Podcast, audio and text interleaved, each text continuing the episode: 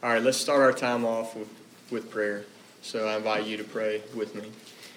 Father, we come to you, and we do, Lord, we come to you, even that, even the ability, Lord, the, the gift to call you our Father in heaven is a grace and a mercy. It's a blood bought gift to us. And Lord, we come with joy.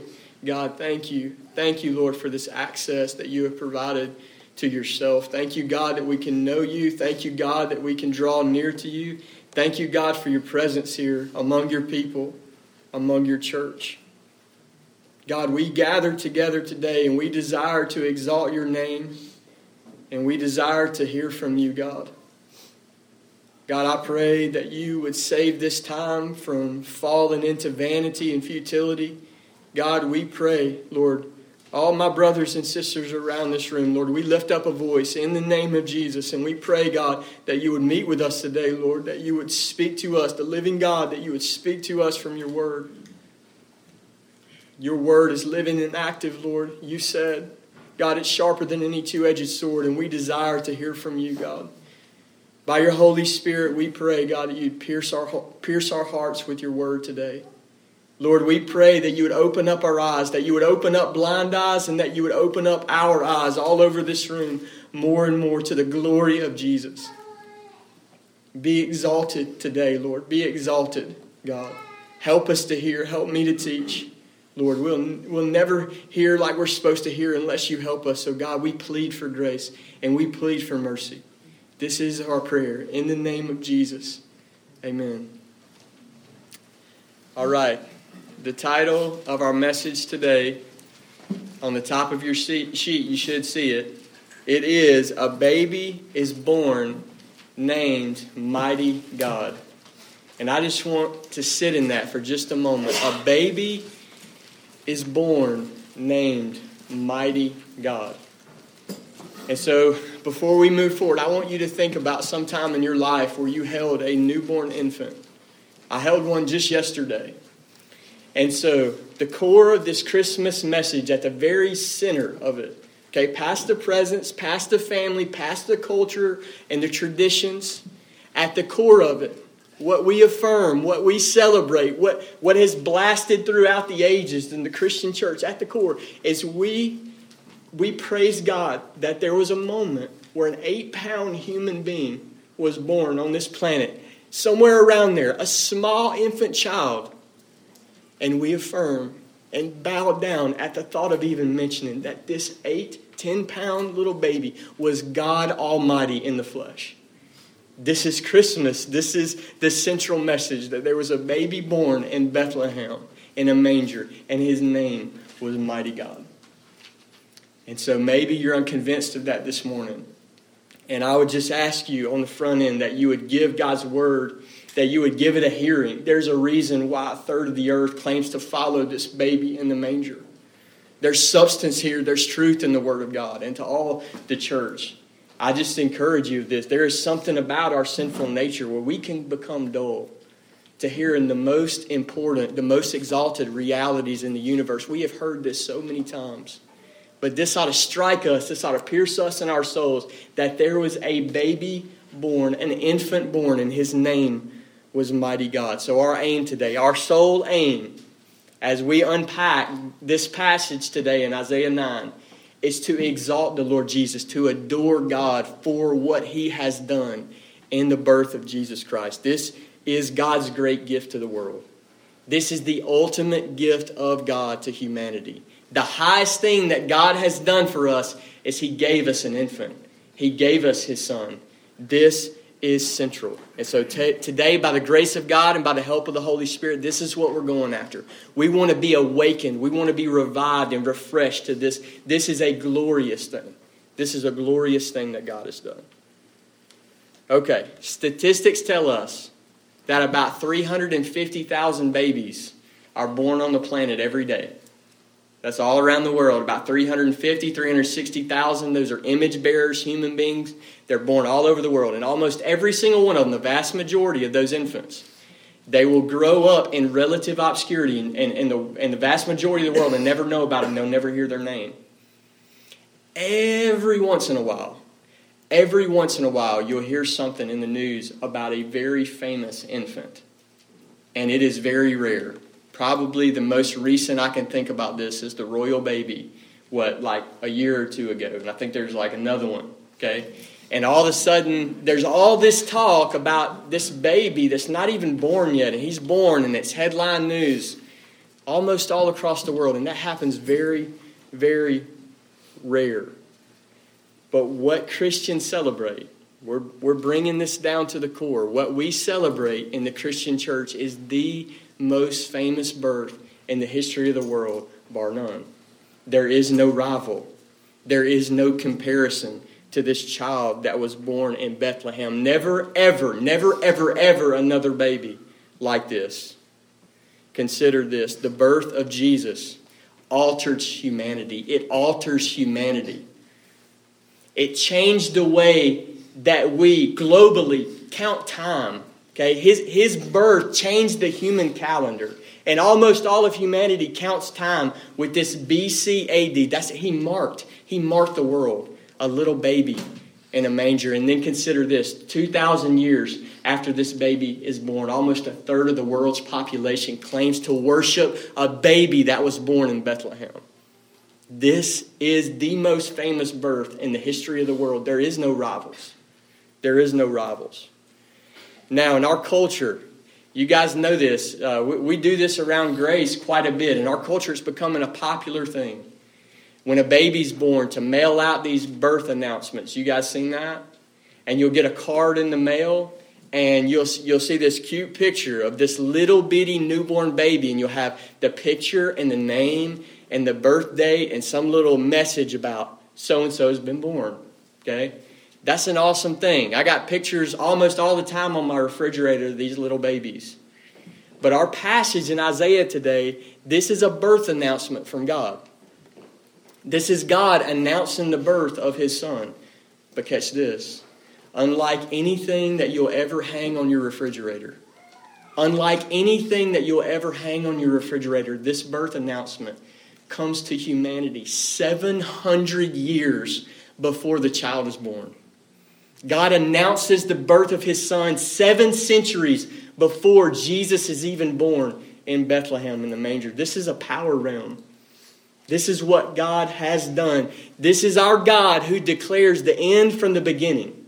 Do you see that? This is what we're unpacking today. Praise God for his perfect foreknowledge and for his word. He is the God who speaks into the present things in the future. He's the God who declares the end from the beginning. And so, in our passage today, Isaiah 9, 6, and 7, we're going to call this the Christmas prophecy. And in this passage today, we're going to unpack this that God announces the birth of his son 700 years before Jesus is born. This is awesome. Unlike any birth announcement that the world has ever seen.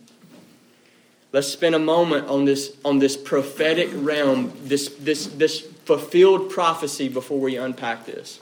Okay, because I want this to be, this is a powerful defense to the Christian faith. These are facts that every person on the planet should have to deal with. And I want you to um, just think about in a fresh way, think about the power of prophecy fulfilled.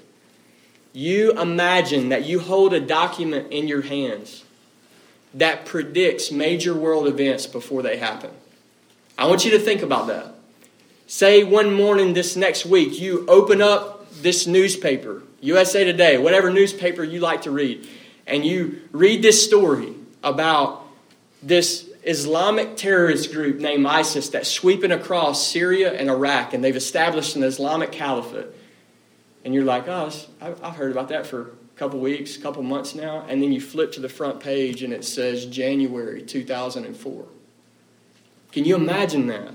Okay, that some document on this planet predicts major world events even months, even, a year before they happen. It will be staggering. It blow your mind. Okay, and these are exactly what the Old Testament prophecies about Jesus are to do to us. They're to stagger back, they're to blow our mind. This is not natural, this is supernatural. We affirm as the Christian church that God speaks. God has revealed himself in a book. God speaks to his creation and he announces things that are not as though they were. He, he, he reveals the end from the beginning. Many have called Isaiah, this is the book that we're going into, the Old Testament evangelist because of how many prophecies in Isaiah Isaiah speaks about Jesus. So I want you to I want you to consider this if you've never considered this before. Isaiah, the oldest copy of the book of Isaiah that we have, the oldest manuscript that we have was discovered in 1947. There was a dig in the Middle East and they pulled up the Dead Sea Scrolls. Okay, y'all ever heard that term before? In that discovery, in those Dead Sea Scrolls, the oldest copy on the planet of the book of Isaiah was found, and they named it the Isaiah Scroll. Okay? It is a complete copy of the book of Isaiah, cover to cover, not a word missing. Complete copy. Now, here's the hammer. Here is the hammer. Listen up. Every scholar dates that copy of that manuscript 250 to 350 BC. That's before Christ. And so I want, I want us to consider these things. You, you can't explain this away. We have documents that predate Jesus that word for word announce what God's about to do in his son. Do you see that? And so you say, Are you telling me? Are you telling me that there are written documents that we have access to on this planet? Written documents about Jesus. You know that one in Isaiah 7 that the virgin's given birth to a son. They're going to name him Emmanuel, which means God, God with us. Or that one in Isaiah 9 that a baby's born named Mighty God. Or that one in Isaiah 53 that this servant of God is going to be raised up. The sin of his people is going to be laid on him and he's going to be pierced through for the transgression of his people. You mean to tell me that we have copies of that manuscript that predate Christ? And I say yes. That's exactly what that's exactly the power of prophecy fulfilled. Our God has announced the end from the beginning. This is a power realm. This is supernatural. This is not natural. So I want to remind us of that as we head in. God, the Creator, has revealed His plan 700 years before it happens. So, in case we're fighting unbelief this morning, I say that to encourage you. This story of Jesus, it's not a fairy. This is not Veggie Tales. This is not Lord of the Rings. This is not a fairy tale. This is not a myth. I don't care how many times that you've heard this in your life. This was announced for seven centuries before it happens, and then it happened. This is reality. And the Christian gospel, the message of Jesus, is rooted in real history, verifiable history. We don't step out on a limb to become Christians. There's evidence for what God has done in His Son. 700 years, the birth is announced. And then we come to the Christmas prophecy in Isaiah 9, 6, and 7. I'm going to read this twice. And we just sung that song a minute ago. I could run through the wall singing that song about what God has done. God has given us a child. Unto us a child is born. And so I'm going to read this one time, and then I'm going to invite you to read it again with me because I know it makes you want to run through the wall too, fires you up for, for Christ. And so I'm going to read it once, and then everybody in the ESV that has it worded it like, like I have it worded, nothing special about that. I just want us to say it the same way. I'm going to read it once, and then everybody who has the ESV is going to read it with me together, and we're going to read this loud as a triumphant praise to God for what he's done. Isaiah, this Christmas prophecy, Isaiah 9, 6 and 7 says this For to us a child is born, to us a son is given, and the government shall be upon his shoulders. And his name shall be called Wonderful Counselor, Mighty God, Everlasting Father, Prince of peace. And of the increase of his government and peace there will be no end. And on the throne of David and over his kingdom, to establish it and to uphold it with justice and with righteousness from this time forth and forevermore. The zeal of the Lord of hosts will do this. Y'all ready? Y'all ready? Here we go. Isaiah 9, 6 and 7. For to us a child is born, to us a son is given, and the government shall be upon his shoulders, and his name shall be called Wonderful Counselor, Mighty God, Everlasting Father, Prince of Peace. of the increase of his government and of peace there will be no end. And on the throne of David and over his kingdom to establish it, to uphold it with justice and with righteousness from this time forth and forevermore. The zeal of the Lord of hosts will do this. Amen. That blasted off the lips of God's prophets 700 years before the birth of Christ. And this was read by God's people over and over. God's going to send the Son. God's going to send the child. He's going to be named Mighty God. Government's going to be on his shoulders. This was an anchor to the people of God for centuries. But we see this text from a unique vantage point in history, right? Because they look forward to what God was going to do, and we look back to what God has done in Jesus. God has sent the Son. This child has been born to us. His name is Mighty God. God has done these things. This baby that was, that was born, mighty God, this was the baby born in Bethlehem. His name is the Lord Jesus. And so we're going to unpack this text this morning from a Christian perspective. This is a prophecy about Jesus, and we're going to unpack it together as we study through this this morning. And our aim, our sole aim today, is to magnify, to magnify, to glorify God for what He's done in Christ. So here we go. Let's begin. We're going to unpack this text. The backdrop of the Christmas prophecy in Isaiah 9 is, is that God's people, they're groping around in darkness. Okay, you'll see the last two verses in, in chapter 8 and the first two verses in chapter 9, you'll see a reference to that, that there's darkness in the land. There's darkness among the people of God. The sin of God's people is the background of this prophecy, this Christmas prophecy. Sin and darkness is the inward condition of the nation of Israel. And sin and darkness is the inward condition of every single person on the planet still today. Ecclesiastes 7:20 says there is not a righteous man on the earth who does good and never sins. Never going to find him. We are sinners. We're in Adam. We have offended God. Every one of us have sinned. And there's darkness in the land. And this darkness is sin.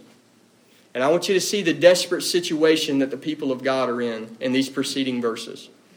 Listen to this language. These people are said to be in darkness, in the gloom of anguish, in thick darkness, and even in deep darkness. These are judgment metaphors. Okay? These are judgment metaphors that these people are sinful and they're under judgment from God. And this is a description of humanity and sin. The people of God are in sin. Left in this condition, they, there would be no hope. And so, the backdrop for this blast of the prophecy in Isaiah 9, verse 6, is that the people of God are in desperate need for good news. Desperate need. They're, they're groping around in deep darkness. And they're in desperate need for good news. And then notice this in the first two verses of Isaiah 9. I want you to see this that there is a traumatic shift. It's violent, it's traumatic. You have the same group of people upon the ones who dwell in deep darkness. That passage says that a great light is about to shine on that group of people. That's a salvation metaphor. That in sin, in judgment, God's about to do something and a light's about to blast. And it's not just a light, it's a great light. You see that? Something mighty is about to happen. There's a great light that's about to blast away the deep darkness of sin and judgment. The light here is a prophecy about the work of Jesus. Listen to what Jesus said about himself in John 8, verse 12. Jesus said, I am the light of the world. Whoever follows me will not walk in darkness, but will have the light of life. God is announcing what he's about to do with his son. So, so far in this context, we see that there is a light that's about to blast away the darkness of sin. This is good news already, but it gets even better. In verse 1, we see that this mighty deliverance that God's about to bring about will happen in Galilee of the nations. If you know anything about the Old Testament, you know that salvation centers around the people of God, the nation of Israel. And God said, This thing is about to go way past Israel. I'm about to shine a light upon the nations. There's about to be a blast, a great light that drives away deep darkness of all the nations. And then God announces a complete victory that will break the rod of oppression over his people. That's verse 1 and verse 4 of Isaiah 9. And then we come to this staggering, earth shaking, mind blowing, staggering. Take your breath away, verse 6. How in the world is God going to bring about this great light that drives away the deep darkness among all the nations? How's He going to do it? Verse 6 For to us a child is born, to us a son is given. All the hope of the people of God hang on a child that's coming into the world. Now, this may surprise you. Contrary to our imagination, God did not break through this darkness with a military conquest. He did it with an infant, an infant human being. You see that? This is the plan of God from the very beginning. And this is what makes us marvel at this, this story of the incarnation of Jesus Christ, this mighty thing that God accomplishes with this helpless baby in Bethlehem. This is a mighty, mighty thing. God changed the world with a little baby a child being born. Think about this. This is a reference to the humanity of the child. A child is born. And we know this to be a reference to the Lord Jesus. This child will fully enter the human race as a human being. This is a foretelling of the birth of Jesus. He was conceived in the womb of Mary and born of a virgin in Bethlehem. Jesus Christ was really a man. He was fully a man. He was a human being. He was just as human as anybody on the planet, minus sin. He was a sinless human man. He was a child that was born. This little baby that, that was born in the manger, he grew up among us. He grew up on the earth. He ate, he slept, he walked among us. He lived life how we live life minus sin. He enters into the full range of human emotion. Jesus was and is a real man. He felt what we feel. The Lord Jesus was a man. He entered into the full human experience. Listen to, listen to what Jesus said about himself in John 8 40. You seek to kill me, a man who has told you the truth that he heard from God. Jesus told us himself that he was a man. Jesus was a human, he was a man. In his humanity, Jesus lived perfectly under the same law that you have broken thousands of times in your life the law of God. He becomes our perfect example, and Jesus' perfect life qualifies him to die in our place as the Lamb of God without blemish, the spotless Lamb of God. Now, this is, this is critically important. If you've heard nothing else about the humanity of Jesus, you need to hear this. Why? Why, oh God, why did you send your son to become a man? Why'd you do that? Why'd you do it like that? Why is Jesus in a human body? Why? And here it is Jesus was born to die for sinners. Jesus was born as a man to die for sinners because God cannot die. He became a man for us, He became a man for sinners. God can't die, so Jesus came as a man to die for our sins. He's a man. If he's not a man, you'll never be saved because God can't die. God became as a, came as a man to die for our sins. But Jesus is still a man. Jesus is still fully man. In his resurrection, Jesus comes out of the tomb and conquers death as glorified humanity. He's still a man. Today, he stands in heaven as a man. He is our great high priest who has passed through the heavens. He sympathizes with our, with our weaknesses. Jesus is still a man. He never departs from this, from this incarnation. It's forever the child that was born was named Jesus, and Jesus was really, really a man. And then listen to verse 6 continued. And the government shall be upon his shoulder. So I want you to imagine a newborn infant, and the moment that he enters into the world, that is said about him. He's five minutes old, 15 minutes old, and what do we know about him? He's really a man, and the government is on his shoulders. That's a term of kingship and royalty. That Isaiah prophesies that there's going to be an infant king. The moment that he's born, the government is on his shoulders. He is the coming infant king. And we know this helpless infant king to be the Lord Jesus laying in the manger in Bethlehem. Listen to Luke chapter 2, verse 11. This is what they said of him the night he was born. The very moment he was born, this is what we hear. Luke chapter 2, verse 11 says this For unto you is born this day in the city of David a Savior who is Christ the Lord. The moment he was born, they didn't say he's going to be king. They said he's born today and he's the Christ. He is king, he is the ruler.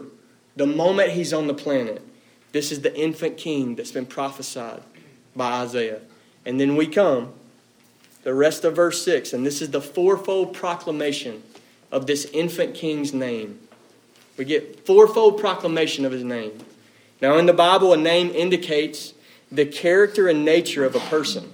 These things tell us something about the child, the infant king.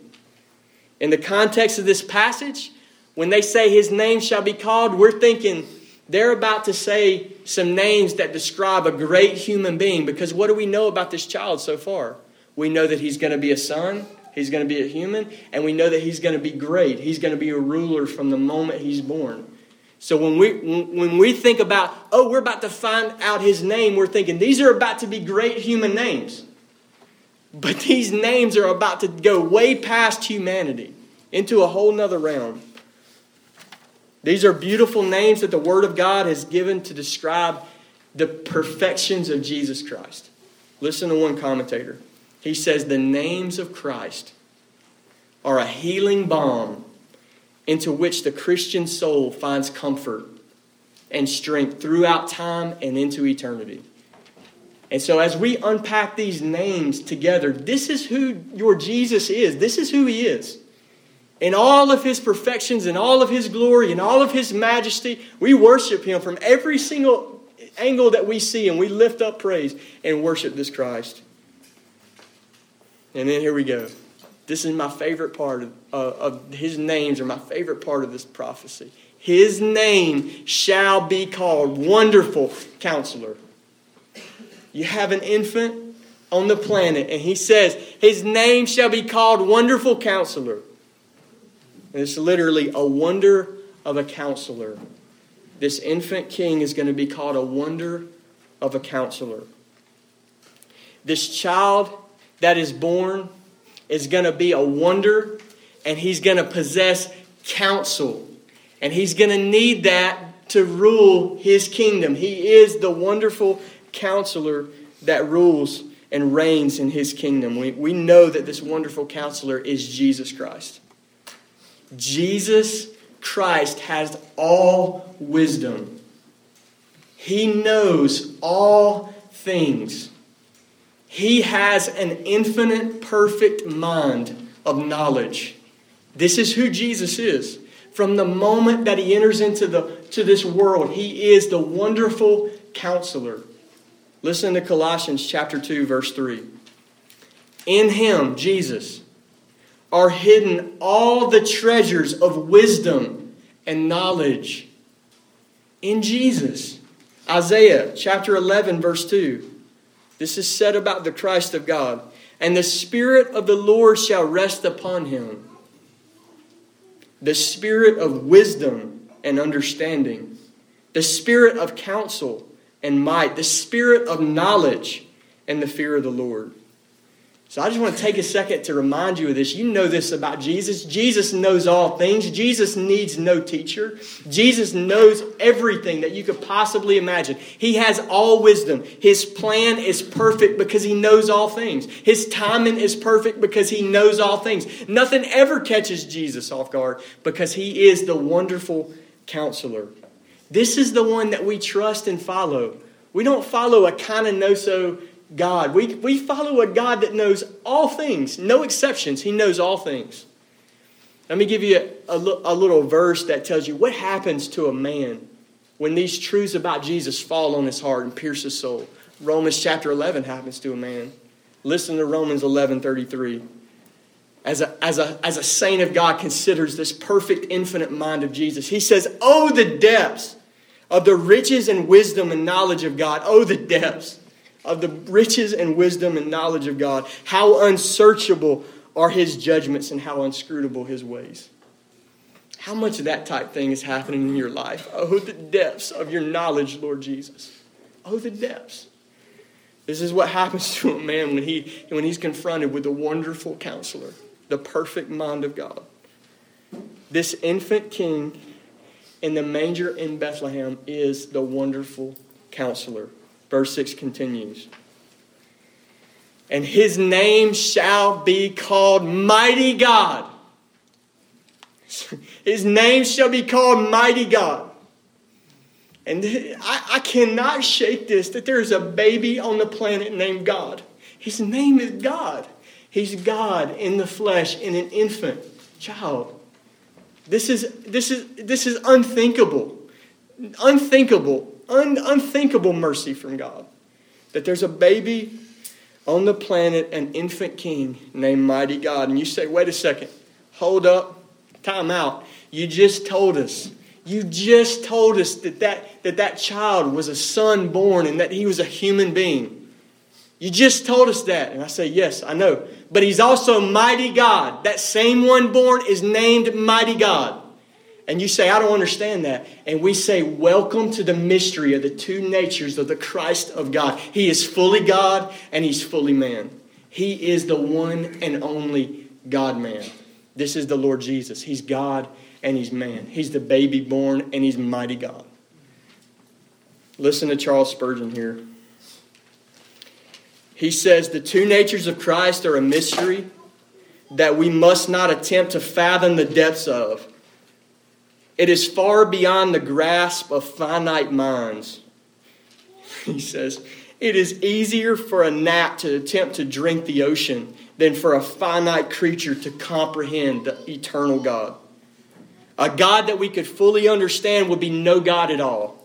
And if we were to grasp him fully, he wouldn't be infinite, he would be finite.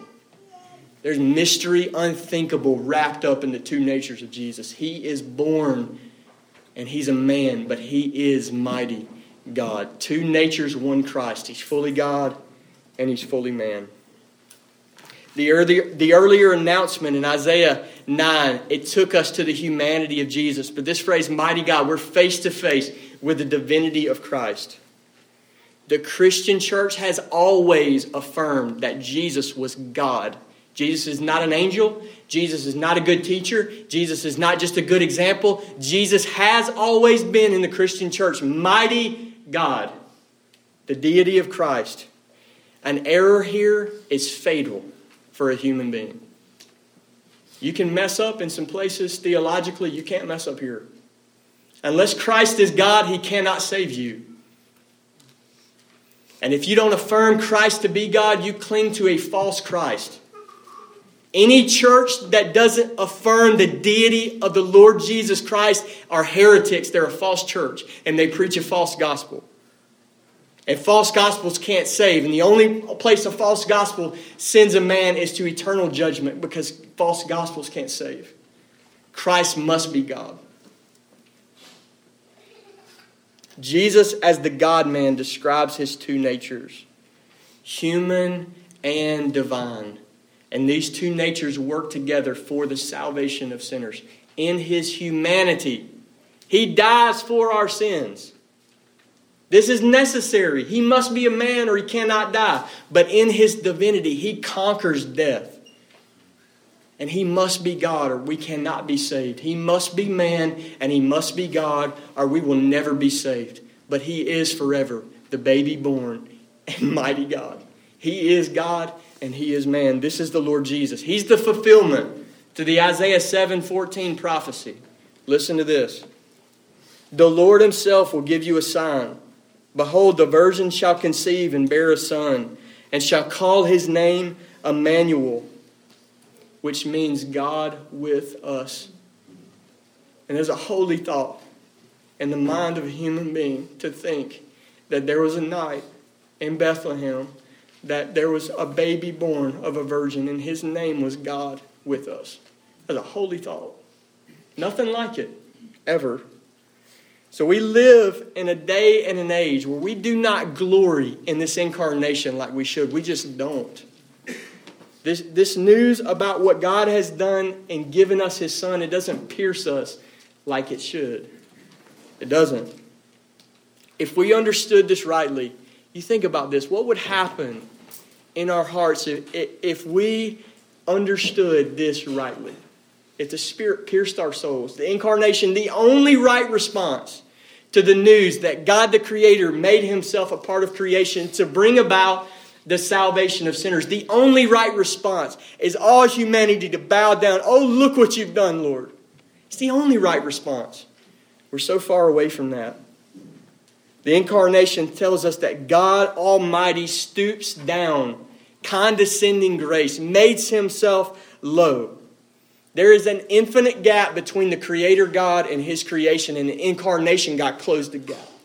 He came to earth, wrapped Himself in human flesh, and He closed the gap. Now, that does not affect us like it should, that, that truth that God closes the gap, because we live in a humanistic society. And what that means, we live in a culture that's consumed with self and consumed with man. And the reason that the incarnation doesn't pierce us deep in our soul, deep in our bones, is because we think great thoughts of man and small thoughts of God. And so when somebody, or in the Word of God, when you see this truth that God closes the gap, you don't see it as that big a deal because you don't see the gap as infinite. Because you think small, you live in a culture that thinks small thoughts of God and exalted thoughts of man. And that is backwards. The Christian gospel affirms that the infinite, holy, almighty God stoops down to save his enemies, not, not his good, good people, his rebellious creation. Infinite gap close. We understand that. The only posture of the heart is to bow down in adoration for what God has done, closing the gap between the Creator and his creation. I want to be honest with you. It is almost impossible. I've racked my brain about this, prayed about this. It is almost impossible to describe to you the depths of humility that God the Son, the Lord Jesus, displays when he comes to this planet. Philippians chapter 2 calls it a humiliation to Christ. The humiliation to Jesus was just the idea that he would wrap himself in, in, in human flesh. It's a humiliation almost don't even have words to even begin to describe the bowing down, the grace, the condescension that God has showed to his rebellious, sinful creatures in the incarnation of Jesus. This is glorious grace. And the only response from redeemed sinners from God's church is praise you, Lord, for what you've done. That baby didn't come in the manger, we'd be lost forever. God came to save us. This is the message. This is the message. This is why we praise God for his incarnation. Jesus is mighty God. Consider this His might means that he is able to do all that he desires. Psalm 115, verse 3. Our God is in the heavens, he does all that he pleases. Now, I want you to think about that. Think about the power and the might of having the ability to do every single thing that rolls across your mind. This is our God. He's mighty. So he's wonderful counselor and he's mighty God. And what this means together, his counsel speaks to the wisdom of his plan, and his might and his power speaks to the ability to carry out his plan. Another way to think about this is his powerful hand carries out his wonderful counsel. He does everything he wants to do. He's wonderful counselor and mighty God. Daniel 4, verse 35 says this All the inhabitants of the earth are accounted as nothing, and he does according to his will among the host of heaven and among the inhabitants of the earth. None can stay his hand or say to him, What have you done?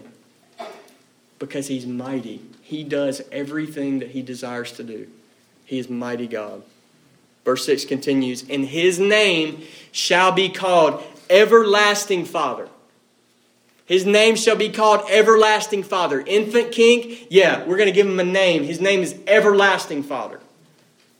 And this is very liable to be misunderstood, so we'll spend a second here. This verse is not teaching that Jesus, God the Son, is God the Father. That is Unitarian theology. That's a heresy. Okay? This is not teaching that. This name literally translates that Jesus, that his name shall be called Father of Eternity.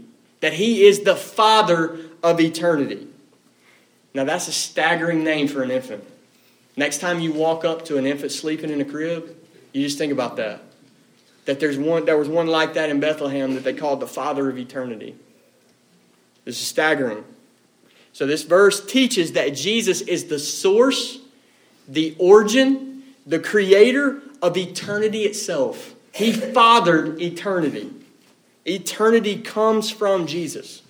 Just like Satan in John 8 is the father or the origin of lies, Jesus is the father, the origin of time itself. Time comes from Jesus. He's the source of eternity. Jesus is the Alpha. You get that in the book of Revelation. Colossians 1 17, 17 says this about Jesus He is before all things. It's like, wait a second, I thought he was born. He was. But the same one that was born was before all things. He's the Alpha. He fathered eternity.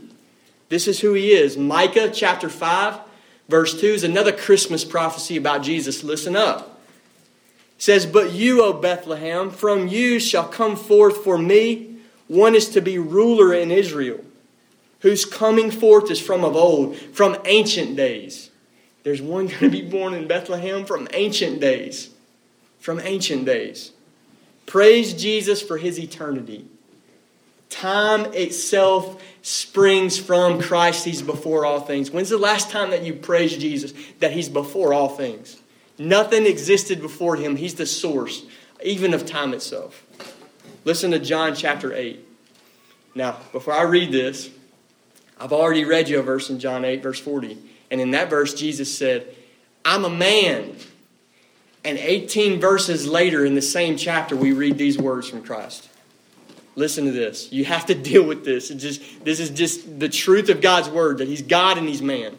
18 verses later, after Jesus says, I'm a man, in verse 58, He says, Truly, truly, I say to you, before Abraham was, I am. And Jesus did not say, before Abraham was, I was. That, that would mean that Jesus pre-existent, he was pre-existent, that he pre-existed Abraham. What Jesus does is he reaches back and grabs the covenant name of God, Yahweh himself, and he said, Before Abraham existed, I was Yahweh. And you know what the very next verse in the Bible says that the people that were surrounding him tried to do to him? Pick up stones and kill him.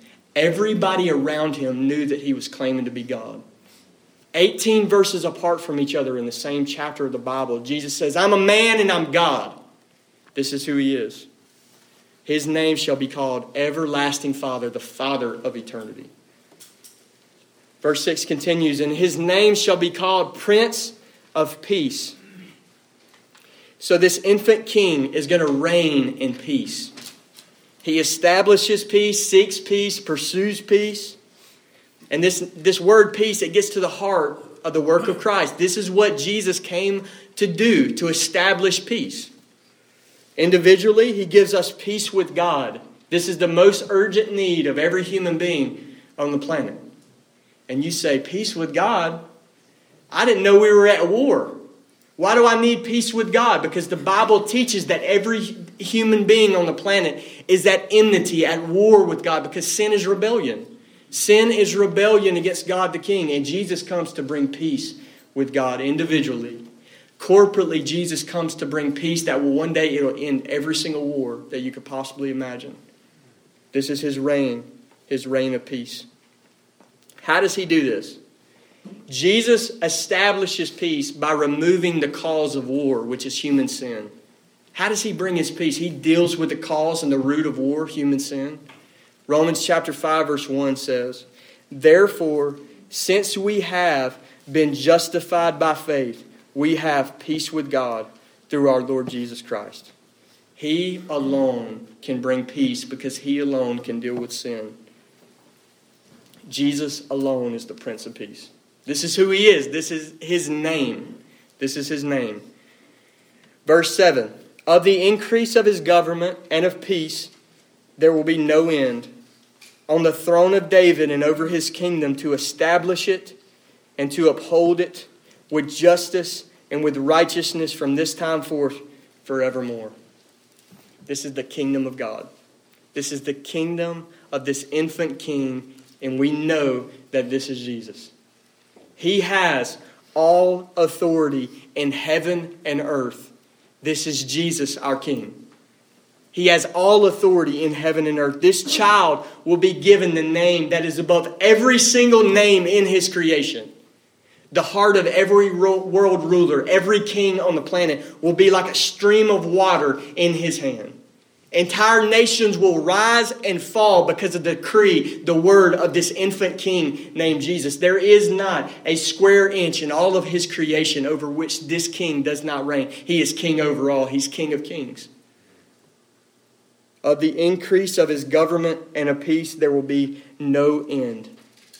This reign of Jesus is a continuation and a fulfillment of the reign of King David. That was God's king. God had made a promise, 2 Samuel 7, that David was going to have a, an offspring that was going to sit on his throne, and Jesus is the fulfillment and the continuation of this Davidic reign from God. And then listen to this. That verse tells us that Jesus' reign is perpetual. It's perpetual. It's forever. Let that slide across your mind that there will never, ever, ever, ever be a moment throughout eternity where Jesus is not on his throne. He will reign forever. It's perpetual. And it's always increasing, it's always expanding. Do you see that? Peace and government are mentioned together verse 7. And this, this tells us how is this king going to expand out, always increase? And we know this. We live in an age of war, of strife among the nations. And the way that governments usually extend their power and their authority is through military conquest, through war. But Jesus is the king that reigns in peace. He doesn't spread his kingdom by the sword. How does he do it? Through peace. His church preaches the gospel of peace. And this, this, this passage tells us that there's never a moment where that kingdom is not increasing. Of the increase of his government and of peace, there will be no end. This is the promise of this infant king. He will reign forever. He will never, ever be dethroned. He is the King of kings and the Lord of lords forever. So, we praise Jesus for his supremacy. He rules all things, he reigns over all that he has made. Please tell me that you praise him for this, that you praise him that he is God over all. All authority has been given to this Christ.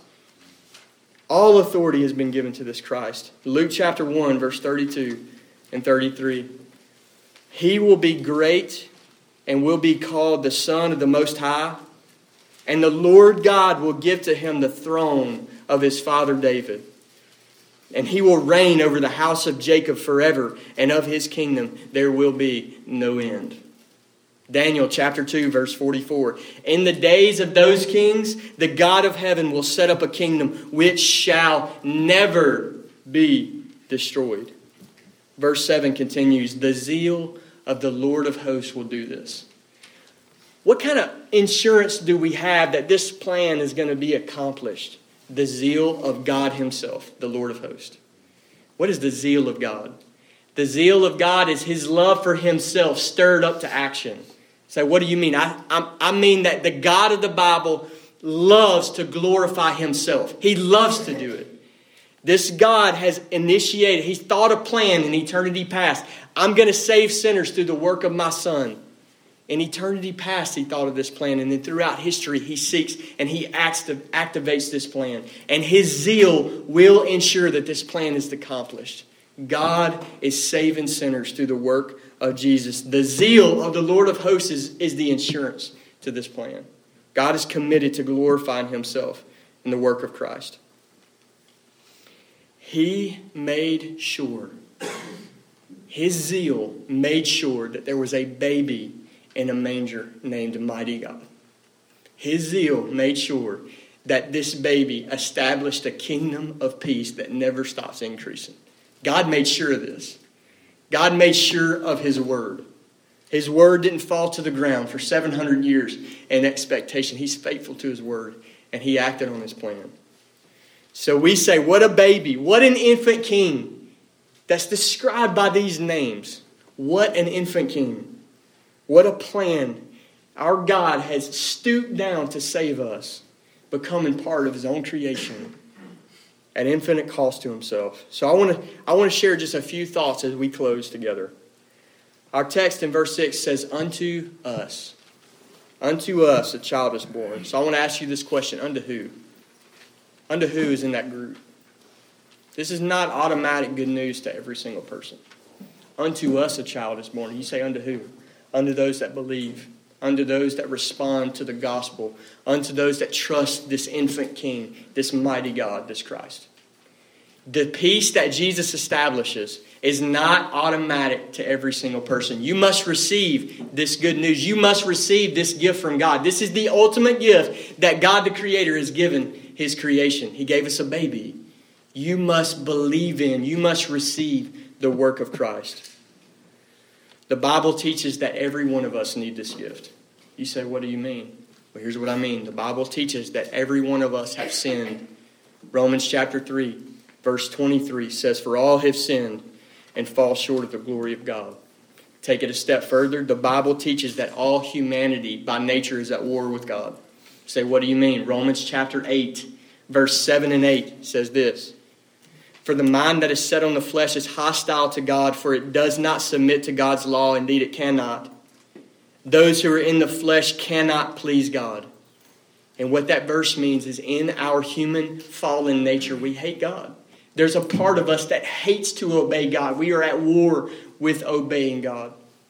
And so we've all sinned. We've all rebelled against God the King. And then the Bible teaches that, that rebellious sinners who die outside of Jesus enter into an eternal judgment from God. Revelation chapter 20, verse 15 says, If anyone's name was not found written in the book of life, he was thrown into the lake of fire he was thrown into the lake of fire. Jesus became a man so that that never has to happen to you. Jesus took on human flesh and died on the cross for our sins so that never has to happen to you.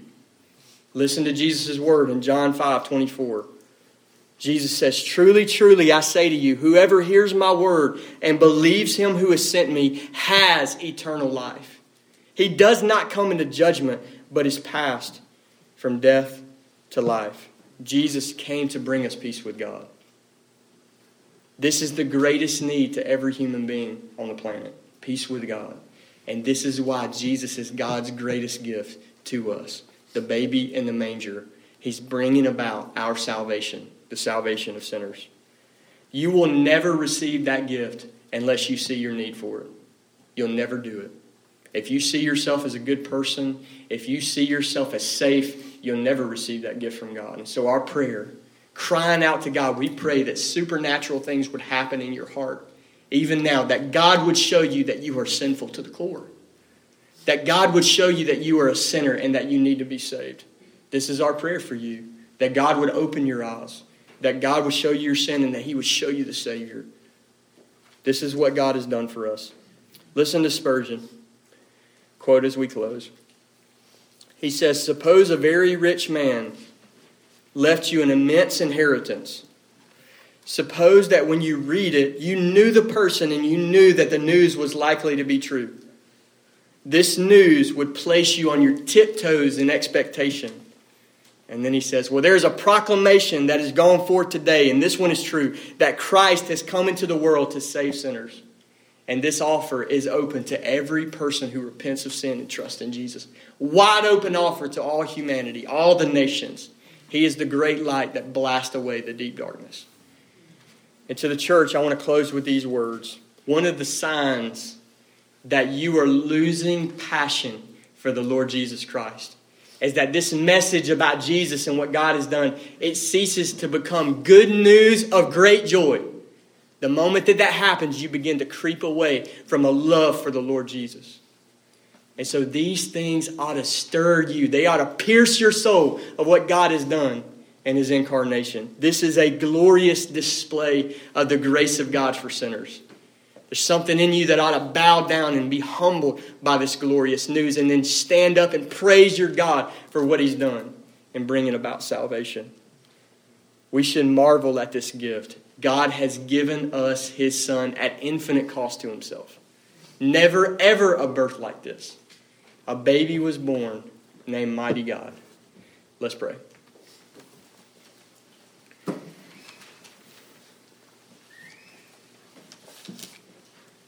Lord, the first thing that we desire to do today is to praise your name. Lord, be exalted in your church. Be glorified for what you've done in Jesus. God, we pray that you would be exceedingly treasured for this glorious plan of salvation. God, we pray, we ask for your Spirit's help. Help us to rejoice, Lord. Help us to glorify your name. God, tear back the scales of the humanistic culture that we live in. Help us to think exalted thoughts about you and lowly thoughts about man. Help us to see that gap as an infinite gap that you closed in mercy and love and grace. God, we pray today, God, we pray that you would open any blind eyes among us. Blind to the, to the beauty of the glory of the gospel of Jesus. God, we pray all over this room that you would tear back the scales, God, that you would, that you would help that you would help people see the beauty, the glory in this message of Christ. God, we pray that you would convict of sin. God, we pray that it would be overwhelming and that the only remedy would be this, this crucified and risen Savior. God, we pray that you would save all around us, all among us, Lord. We pray that you would open eyes and that you would save that you would call men and women from darkness to light. God, we pray as your church, we pray, God, that you'd open our eyes more and more to the glorious thing that you have done for us in Jesus. Lord, keep us from coldness. I amen my brother's prayer earlier today. God, keep us from coldness, Lord. Stir us up, God, to love you with everything that we have. God, thank you for this gift. Thank you for this earth shaking, mind blowing gift that you've given us yourself. Lord, we praise you. God, we thank you that you've made us your own forever. Forever and ever and ever, we will worship you for what you've done for us. We love you, Lord. This is our prayer. In the name of Jesus, amen.